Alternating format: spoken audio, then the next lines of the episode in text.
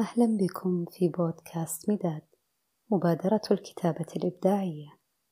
الكتابة عالم موازي هنا نسمعكم صوت الكلمة.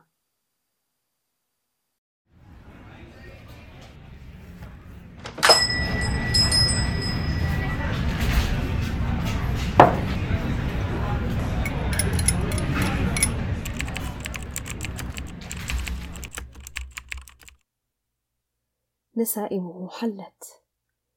روحه وجدت ومشاعر خصصت له بدأ ظهورها. ما رمضان؟ هل رمضان وفرحه رمضان بسفرة العشاء الممتدة؟ بالمسلسلات على قنوات التلفاز؟ هل رمضان يعني السهر ليل والتسامر؟ لا. رمضان أعمق وأجمل من ذلك. رمضان شهر التلاوة. شهر تقرأ فيه القرآن كما لم تقرأه يوما. شهر تتجدد فيه روحك. تتجدد فيه عبوديتك للخالق. بل تزهر من جديد.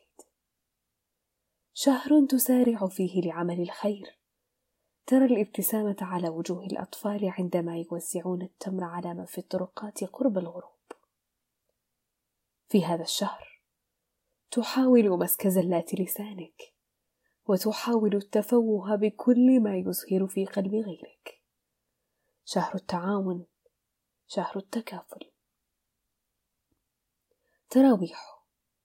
وبعد التعب من صيام نهار كامل تجد نفسك قائما ترتل القرآن وتصلي من دون تعب. وفي قيام ليلة ينطلق لسانك بسيل من الأدعية. وداخلك يقين بتحقيقها عاجلا أم اجلا. فجره ليس فجرا عاديا وبعد السحور تجتمع حول عائلتك ترى ابتسامتهم وتعالي أصواتهم أحيانا. يؤذن الفجر لتتزاحموا على الوضوء وكل واحد يصلي بمفرده يحاول أن يخشع ويريح سرائره. تتوالى أيام الشهر. ويتوالى حبك. في كل يوم تحاول أن تعمل خيرا أكثر أن ترتل المزيد أن تصلي بخشوع أكثر. لا يخدعك من يقول ويدعي بأن رمضان قد فقد حلاوته. حلاوته بطاعة الله ويقينك بأن شهرا كهذا الشهر لا يجب أن يمر بشكل اعتيادي. تحاول أن تجمع ما استطعت من حسنات وتعمل خيرا.